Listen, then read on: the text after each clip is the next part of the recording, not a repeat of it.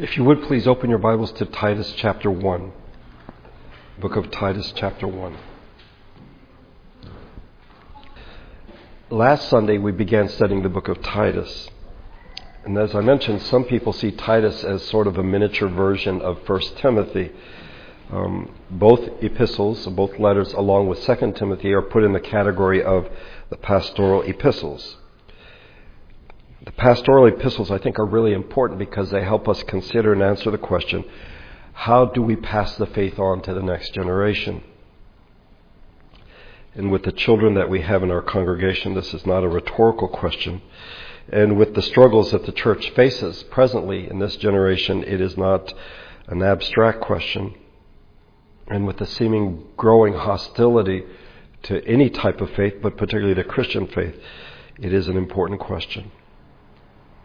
One of the things that we saw last week in studying First uh, Timothy and Titus is that context is important. We need to understand that this letter and all the other letters in the New Testament were pieces of correspondence. They are letters. We sort of dress them up and call them epistles, but they are letters. They're part of correspondence that was brought about by historical circumstances, either from the people who are receiving the letter or from the author, in this case, Paul, and he's writing to Titus or it's from both. And this is important when we compare Titus with 1 Timothy because they are not in similar situations. Um, people say, yeah, but Titus is so much like 1 Timothy. In fact, except for uh, a few verses in chapter 2 and in chapter 3, uh, which are not found in 1 Timothy, it all seems to be just like the letter that Paul wrote to Timothy. But this really ignores or neglects the fact that the occasion of the letter, as well as the location to which it is sent, really is important. Timothy was in Ephesus, Titus was in Crete. So, I mean, for us, it's the ancient world, it's the Mediterranean world, it's all the same thing. Well, Paul had spent a lot of time in Ephesus, and he had appointed elders there, and apparently they were the problem. And so Titus or Timothy is sent to Ephesus to deal with the problem. And Paul writes them a letter saying this is what you need to do with regard to elders. And he gives the list of qualifications for elders. With Crete, Paul did not spend much time there. He sort of passed through. We don't know how long he was there. And he wants Titus to finish up the things, to sort of uh, tie up the loose ends that Paul himself had not dealt with, including appointing elders. So that's why both letters deal with the issue of elders. But in one case, it is to correct the elders, and the other, it is to choose elders, to appoint them, and to instruct them. So Timothy's list is corrective, Titus's is instructive. But the lists are quite similar, one would argue. Well, why not? We're dealing with the same positions elders and overseers in the local congregations. The, the occasion and purpose of this letter is found in verse number 5. If you look at verse number 5 of chapter 1, the reason I left you in Crete was that you might straighten out what was left unfinished and appoint elders in every town as I directed you. So it would seem that Paul had traveled through, he had preached there. There were those who had become believers um, and had come together as congregations, but there was no leadership. And so Titus has been sent. It may, in fact, be that he was left behind, that he was with Paul to, in fact, appoint elders. So Paul gives a list of qualifications for elders. The word in Greek, presbyteroi, from which we get Presbyterian, and overseers, episkopoi, from which we get Episcopalian. I think they are, in fact, interchangeable. Um, they aren't simply titles, um, but they are, in fact, descriptive. An elder refers to someone who has maturity, whereas an overseer is someone who has managerial ability. He runs a household. Um, may, in fact, have children or slaves or workers. Um, the overseer is the one who takes care of these things. And I really want to point out that these aren't simply titles, and I don't mean to sit in judgment necessarily, but it's almost humorous when you see young men about 20, 21, 22 uh, going around seeking to spread the news of Mormonism, and their title is elder. Well, then it is just a title. It isn't descriptive. They're not, they're young men. They should be called youngers, not elders. So when Paul chooses this term, it isn't just a fancy term. He is, in fact, describing the type of men who are to be in this position. I would mention briefly two, two matters in this regard. First of all, as I mentioned last week, beginning in the 19th century, people began to question whether or not Paul wrote 1st and 2nd Timothy and Titus. Um, in fact, what they believe is that it wasn't written until the second century and written by someone who was not Paul. He simply used Paul's name. Why would someone do that? I find it rather disturbing that a part of Scripture is, in fact, uh, a forgery, if you wish. I mentioned at the end of the sermon last week uh, a case from, I, I, used to teach Vietnamese history, but one of the great, if not the greatest kings in Vietnamese history was a man named Li Patma. And he became king uh, 70 years after Vietnam got its independence from China, and he was a very charismatic leader, very dynamic leader, a great personality. And he reigned for 26 years. Well, he and his elders, or counselors, if you wish, had this sort of running dispute because they wanted him to set up a structure. They wanted a, a bureaucracy of sorts because whoever came after him might not be as charismatic, in fact, probably wouldn't be as charismatic, and they needed something that would be stable even if the leadership wasn't dynamic. That's what was argued in the 19th century. Paul is charismatic. Paul is dynamic. The apostles are. But what happens when they die off? Well, you need to have structure. And so the church was going through rough times. So somebody in the second century said, I know, let's write some letters, supposedly from Paul, that will help us justify the structure that we are creating. Um, no. No. Scholars want, such scholars from the 19th century want to hold out for a more organic vision of the church. They don't want the church to be seen as an institution or an organization, but rather they want to be seen as an organism. And I agree. I, I don't disagree at all. But even an organism has different parts, and some certain parts of the organism, in fact, give directions to the others as to what is to be done, even in a one celled um, amoeba. There is one part that sort of sends messages out saying, these are the things that we are going to do. Um, I think there's almost a romantic notion here that they want to see church, the early church as leaderless and this, this really hyper egalitarianism and everyone just knew what to do and everyone was being led by the Spirit and they were all on the same page. Um, underneath it all, though, is a rejection of authority. And authority is, in fact, a part of the equation when it comes to God's people. Um, but this is something that people really have struggled with. If you have a church and it has leaders, then this would seem to challenge the whole organic notion of how the church is supposed to work, how God's family is supposed to be. And certainly, if you look at the history of God's people, um, it is our tendency to look more to structure, uh, to look to organization rather than looking to the Spirit for wisdom and for the unity of faith. And so the church, in many ways, has become overly structured, overly organized, and the Holy Spirit, in, in essence, is sort of pushed aside, and we're going to take care of this on our own. In his novel, The Samurai, which was written by Shusaku Endo, who wrote Silence, which was made into a movie, um, the Franciscan friar uh, Velasco has traveled from Japan to Mexico to Spain, and finally he's gone to the Vatican. And he appeals to the church to continue to send missionaries to Japan, even though there have there's been persecution. He was a missionary in Japan. He has brought with him some uh, officials from Japan, and he is the translator. And the Vatican has decided, no, we're not going to send any more missionaries because of persecution. Velasco makes argument after argument throughout the book, and finally, when he is in front of Cardinal Borghese, who is the Vatican spokesman, and finally, Borghese answers him and says, But we do not live in the age of the Lord and the apostles, my son. We run a massive organization. We have a responsibility to the Christian nations and their peoples. And as an organization, we have certain policies. Even if they seem cowardly and tainted to you, it is because of those policies that the organization is sustained. Order is preserved, and the faithful in the Christian nations can maintain their faith and confidence. Well, this is how many people view the church, capital C. And, you know, it's, it's so organized, it's become more of an organization than a living organism let's not throw out the baby with the bathwater.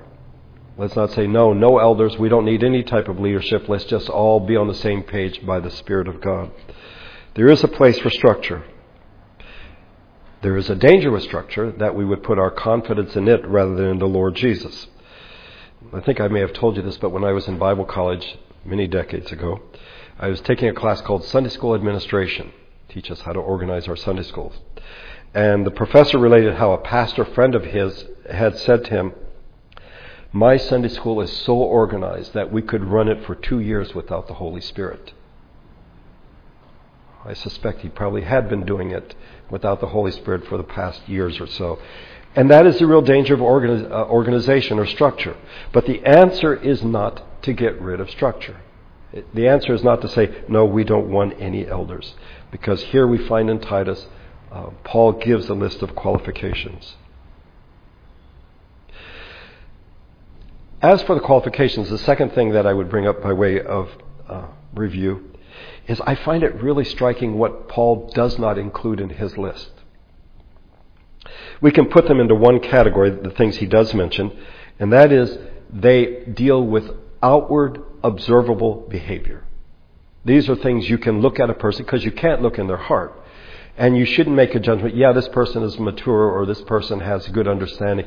You look at how they behave. The two subsets under that is how, is he beha- how does he behave with his family? Is he faithful to his wife? Does he take care of his kids and his household? And the second is how does he deal with other people? When he's in the house, which is private life, how does he act? When he is outside the house in his public life, how does he act? Twice in both categories, the home life, the public life, the word blameless is mentioned. In verse 6, an elder must be blameless. In verse number 7, an overseer must be blameless. And I think we should take care that we don't understand this as being perfect. Paul is not saying these have to be perfect men. In the list in 1 Timothy 4, uh, Paul says above reproach. Ken mentioned after the service last week that when, when Paul writes blameless, the people at that time, they know what he means. I mean, they have a very clear picture in their mind of what he means. I, for us, I think we have to work our way back and figure out what it is. But he's not asking for perfection. But he's asking for leadership in the church that in their homes and in their public lives, they in fact are seen as blameless, generally speaking, by their families and by people around them. So I said we should be struck by what Paul doesn't mention. He doesn't mention anything about their personalities, about charisma, their speaking ability. You know, are they dynamic? Their personal appearance. Um, and certainly nothing about celebrity. This is certainly a, a modern phenomenon. Choosing someone to be an elder in the church requires that we look for the qualities that reflect a grace filled life.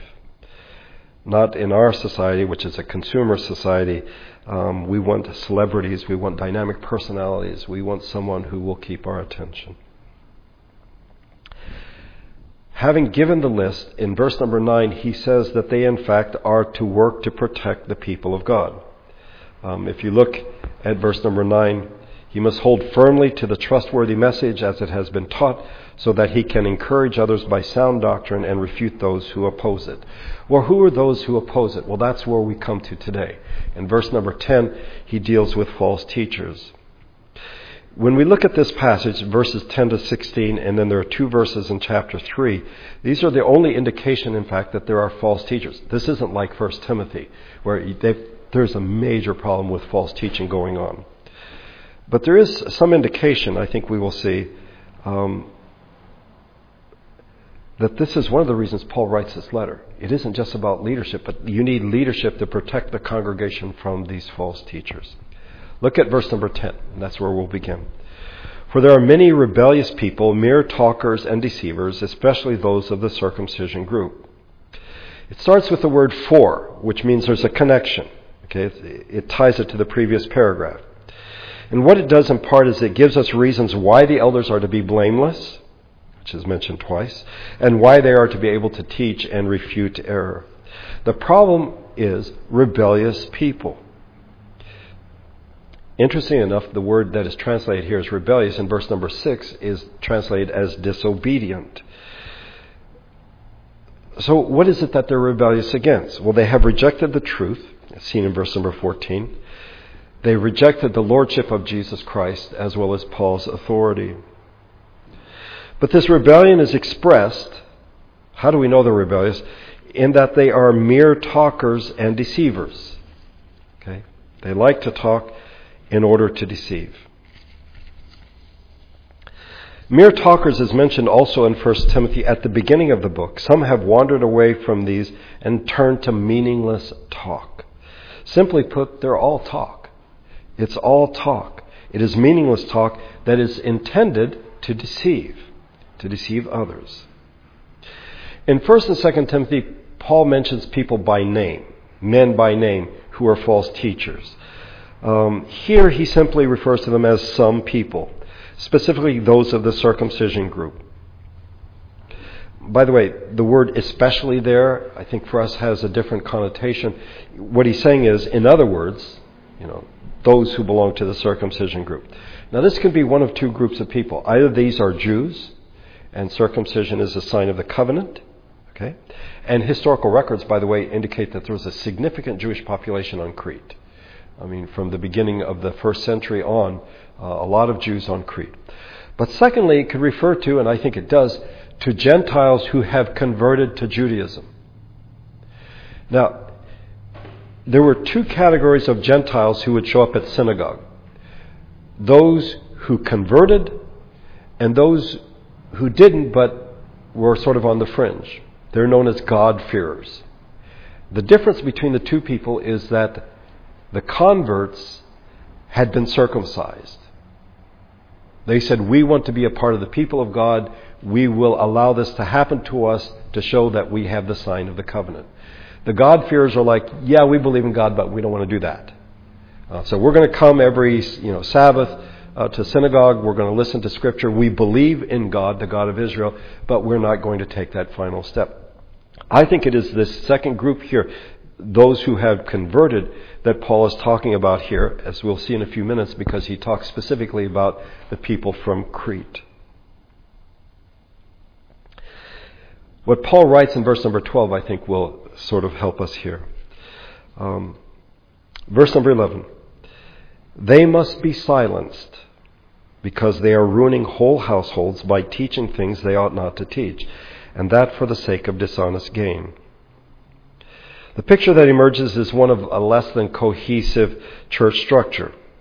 It seems that in every household where you have believers, you have teaching going on.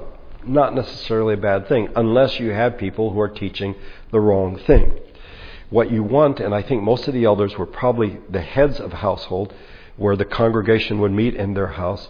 These are people who are supposed to be leaders. But at this point, that's not happening. You just have, if you wish, Bible studies happening all over the place but you have some people who are teaching the wrong thing.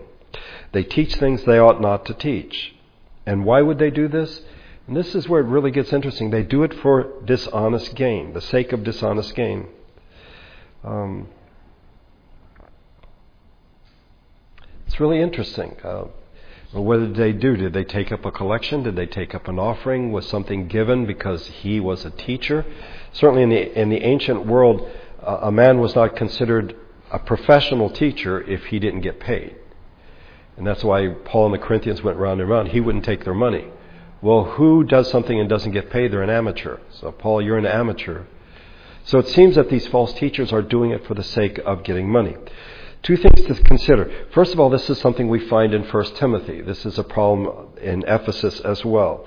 The bottom line for these false teachers is, in fact, the bottom line.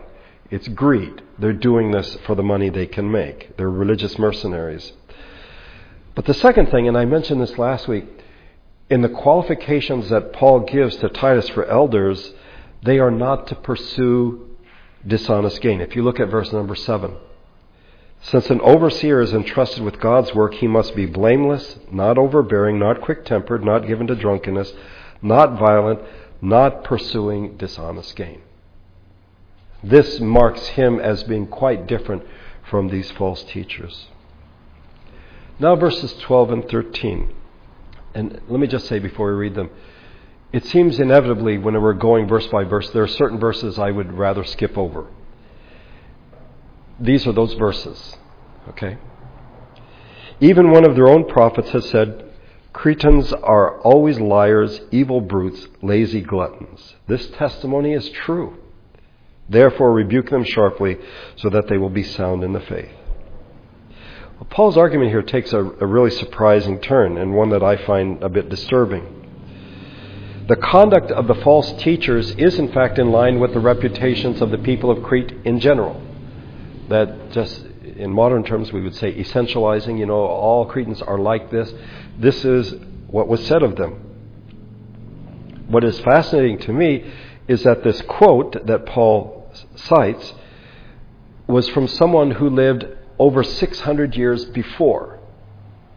You know, one would hope after six centuries that the people from Crete had sort of gotten their act together. But in fact, he's quoting from Epimenides, who was around 600 BC. And he described the people from Crete as always liars, evil brutes, and lazy gluttons. You might, in fact, see that there's a correspondence from what Paul says about the false teachers mere talkers and deceivers, that is, they are liars, rebellious people, evil brutes, for the sake of dishonest gain, they are gluttons. This quote from Paul has an interesting history. According to a well established tradition found in the hymn to uh, Zeus, number 8, uh, from around uh, 305 to 240 BC um, by Callimachus, and Lucian's Lover of Lies, which is from AD 120 to 180 AD. The reason that it is said about the people of Crete that they are always liars is because they claim to have the tomb of Zeus on Crete. Well, Zeus is a god. And even from a Christian perspective, he's a false god, but gods don't die. So how can you say that you have the tomb of Zeus? You guys are just a bunch of liars. Well, why does Paul refer to Epimenides as one of their prophets? Well, Plato referred to him as a divine man. Aristotle said he used to divine not the future, but only the things that were past but obscure. Epimenides apparently was a brilliant man, and people saw the wisdom that he had, and so he could be put in the category of a prophet. And his word about the people from Crete is, yeah, they're a bunch of liars. Paul's not saying this is true of all of the people on Crete, but the false teachers are living up to the reputation of the people of their island. So, therefore, rebuke them sharply, so that they will be sound in the faith. This is the only time in this letter that Titus is told to address the false teachers. Rebuke is the same word that is used in verse number 9 as refute. Speaking of the overseers, Paul writes he must hold firmly to the trustworthy message as it has been taught, so that he can encourage others by sound doctrine and refute those who oppose it. Titus is called on to begin the process. He is to rebuke them sharply so that they will be sound in the faith. This, I think, is important, and I'll mention at the end of the sermon. If these people are simply false teachers, then just get rid of them. But I think, in fact, Paul sees them as believers who have gone off track. And when someone has gone off track in terms of their doctrine and their behavior, you could just excommunicate them and just say, Get out of here, you're not a Christian. Or you can, in fact, rebuke them and try to bring them back to the truth. And I think that's what Paul wants here. He doesn't see them as beyond hope. Yes, they are rebellious. Yes, they are mere talkers and deceivers. Titus wants, or Paul wants Titus to speak to them, to rebuke them, so that they will be sound in the faith. Verse 14, and will pay no attention to Jewish myths or to the commands of those who reject the truth. Verse 13 points to the positive, being sound in the faith. Verse 13 is the positive, verse number 14 is the negative. Two aspects. Their false teaching is based on Jewish myths. We don't know what these myths were. Paul does, Titus does. I think the believers in Crete have heard them, so they have an idea of what they are. But what we know is that they were myths. They weren't true. They weren't from Scripture. But secondly, this seems to be a whole thing about control, about power. It's a power play. They want to command their listeners to do what they say. This should remind us of what Isaiah said, and Jesus quoted it in Matthew 15. The Lord says, These people come near to me with their mouth and honor me with their lips, but their hearts are far from me. Their worship of me is made up only of rules taught by men. It's all about power. This is fleshed out in verses 15 and 16. To the pure, all things are pure, but to those who are corrupted and do not believe, nothing is pure. In fact, both their minds and consciences have been corrupted. What they were telling people to do, their commands, I think probably had to do with certain prohibitions, things you're not supposed to do. Uh, food laws, there's certain dietary restrictions, some of which come from the Old Testament, as well as the whole issue of defilement. You know, don't hang out with certain people. Um, Colossians 2 deals with this. Um, Paul wrote, Do not let anyone judge you by what you eat or drink, or with regard to a religious festival, a new moon celebration, or a Sabbath day. These are a shadow of the things that are to come, or that were to come. The reality, however, is found in Christ. Do not let anyone who delights in false humility and the worship of angels disqualify you for the prize. Such a person goes into great detail about what he has seen and his unspiritual mind puffs him up with idle notions. He has lost connection with the head, from whom the whole body, supported and held together by its ligaments and sinews, grows as God causes it to grow. Since you died with Christ to the basic principles of the world, why, as though you still belong to it, do you submit to its rules? And what are those rules? Do not handle, do not taste, do not touch. These are all destined to perish with use because they are based on human commands and teachings. Such regulations indeed have an appearance of wisdom with their self imposed worship, their false humility, and their harsh treatment of the body, but they lack any value in restraining sensual indulgence. It seems that the false teachers, these Jewish converts who are believers, I'm convinced that they are believers, but they have gone off track in a sense, to assert their authority over the congregations that they are leading, they are, in fact, putting restrictions on them. They're saying, okay, folks, this is what I'm telling you. These are the rules. This is what you're supposed to do. By the way, those of us who were raised in a particular area really struggled with the whole issue of legalism. And I remember Francis Schaeffer talking about the fact that they, that people that came to L'Abri not only wanted to get rid of legalism, they wanted to get rid of any authority altogether.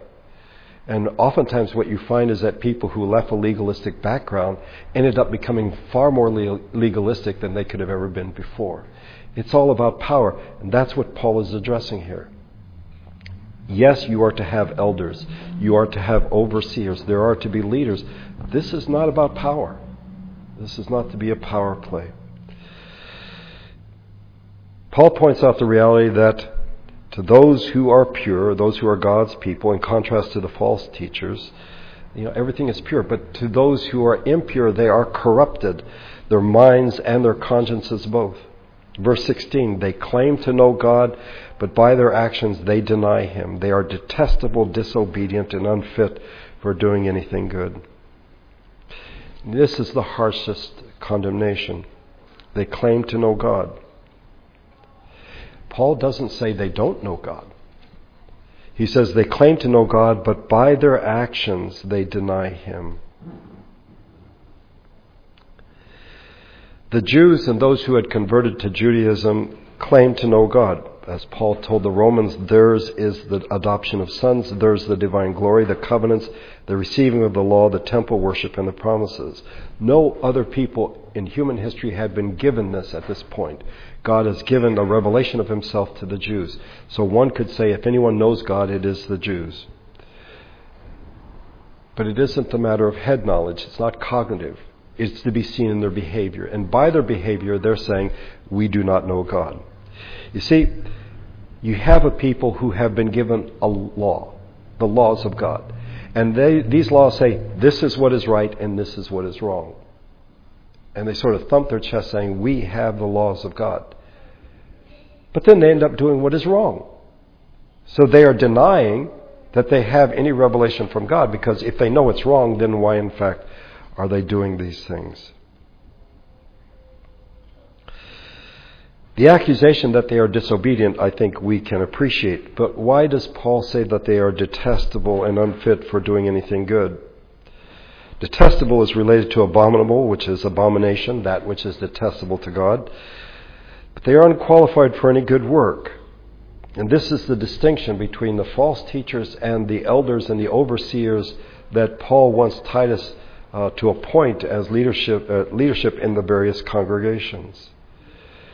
Instead of following human commandments, they are to follow the law of God.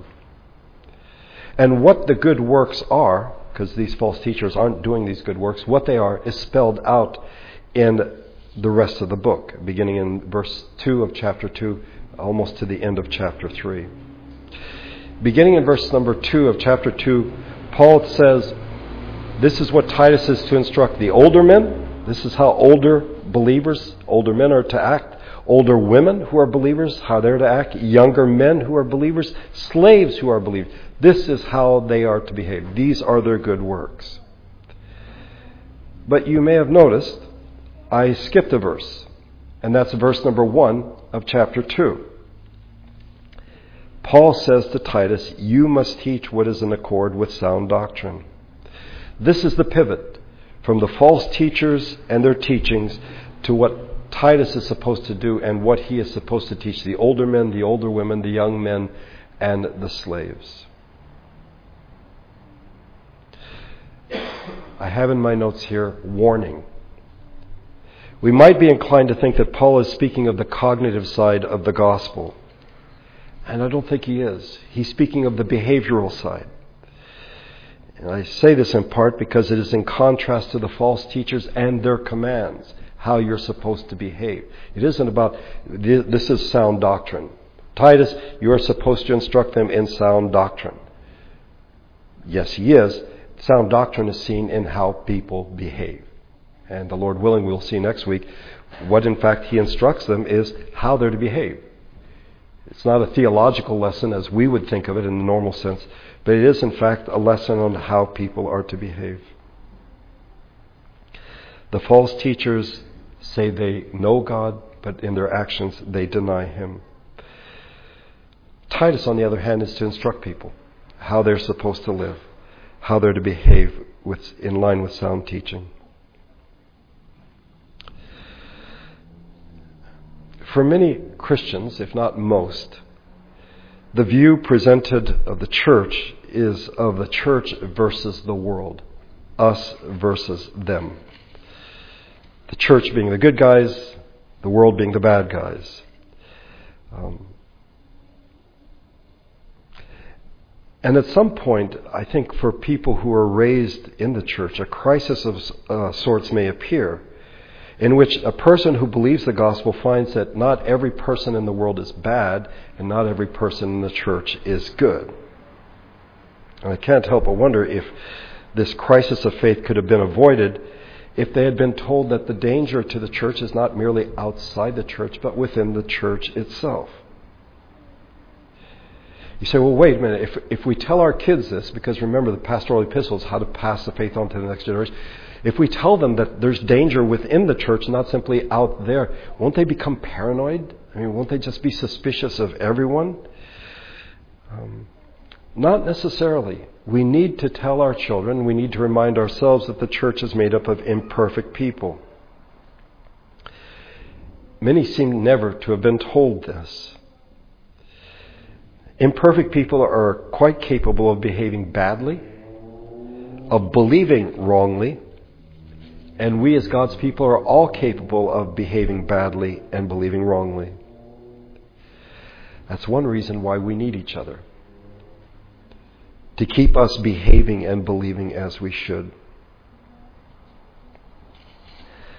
Um, at this point, I want to blame Robert for what's about to come after this.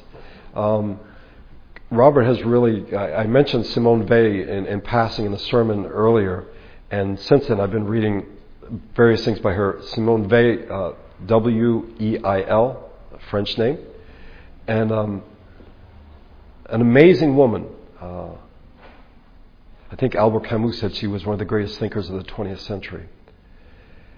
But she really had a problem with the church. She really had a problem with the church. Um, we think, we don't know, that she was secretly baptized shortly before her death. Um, she never received the Eucharist. She would not step inside a church. I don't think she was Jewish. She never went in a synagogue.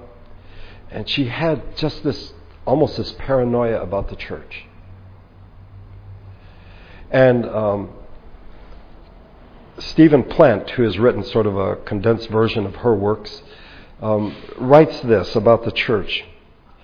In the church, one learns the love of God not simply from direct encounter with God's perfection in prayers, but also in loving imperfect human beings and being loved by them. Human beings who made mistakes and who grow through them in order to love each other as God first loved them. Without participation in such a community, with the sharing of the messiness of relationships, not only with the church saints, but also its sinners, the way in which the narratives of God on each page of the Bible may become the Word of God may be lost on us. And he argued that it was lost on Simone Weil for all her brilliance. For all her brilliance, she just couldn't see that God's church is his purpose. Well, again, as I said at the beginning, a lot of scholars have said, yeah, Paul didn't write this. He didn't write 1st and 2nd Timothy or Titus. This is people later on who are trying to create a structure for the church, some organization. We want the church to be organic. We want it to be an organism. Absolutely. I don't disagree. But the reality is, even in an organism, there is someone who's calling the shots, who is informing, who is directing the rest of the organism. The danger is that we may put our faith in structure, and in organization, in leadership, rather than in God. But the answer is not, let's get rid of leadership. Let's just have this hyper egalitarian, individualistic thing, and we'll all do our own thing. No. So Paul has left Titus behind to finish the work that Paul wasn't able to do because he had gone somewhere else. And that begins by finding men who are blameless, not perfect, but who have a good reputation at the home, in the home, in their private lives, and their public lives. They're blameless. And these are to be the people who protect the children of God. They are not to not be questioned. There's a time when they are to be questioned, and I think that some of these people here, the false teachers, I think that they are leaders, they are elders in a certain way, but they've gone off track. Um, We are the people of God. We are the family of God. He knows best. He is called for leadership, but our faith is always to be in Him and in the Lord Jesus Christ. Let's pray together. Our Father, your church has been around for centuries now and has seen its share of dark days and valleys. the times in which the church acts as though it does not need you. Certainly, it acts as though it does not know you. It does whatever it wants. It just becomes a matter of power and control, telling people what to do. We reject that.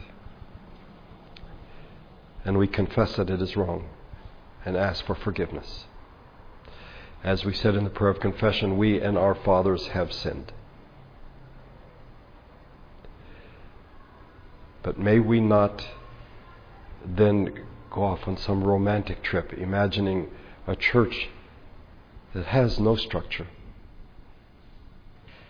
that has no leadership. We live in a time of celebrity even of celebrity pastors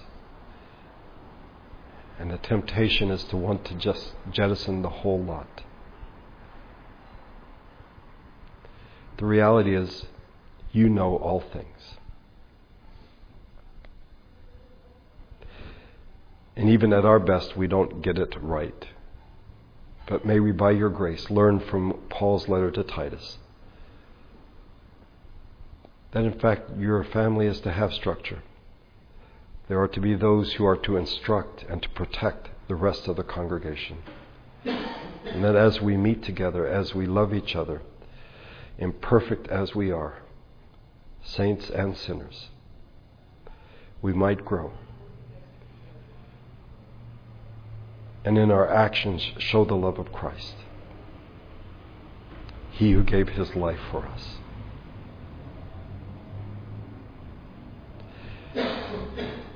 Thank you for loving us. It is beyond comprehension that you do. But you've proven it by sending your Son and giving us your Spirit. Teach us your word, Father. Today is the beginning of a new week. Ken starts a new job tomorrow, and we are grateful for that. Jesse's time of delivery draws near. Dan and Lonnie will be coming back. The Pascals will be going back east. You know what this week will bring. We look to you. We trust you. Watch over us, I pray. May your Spirit and your grace go with us as we leave this place. May we have a sense of your presence throughout the coming days. I pray in Jesus' name. Amen.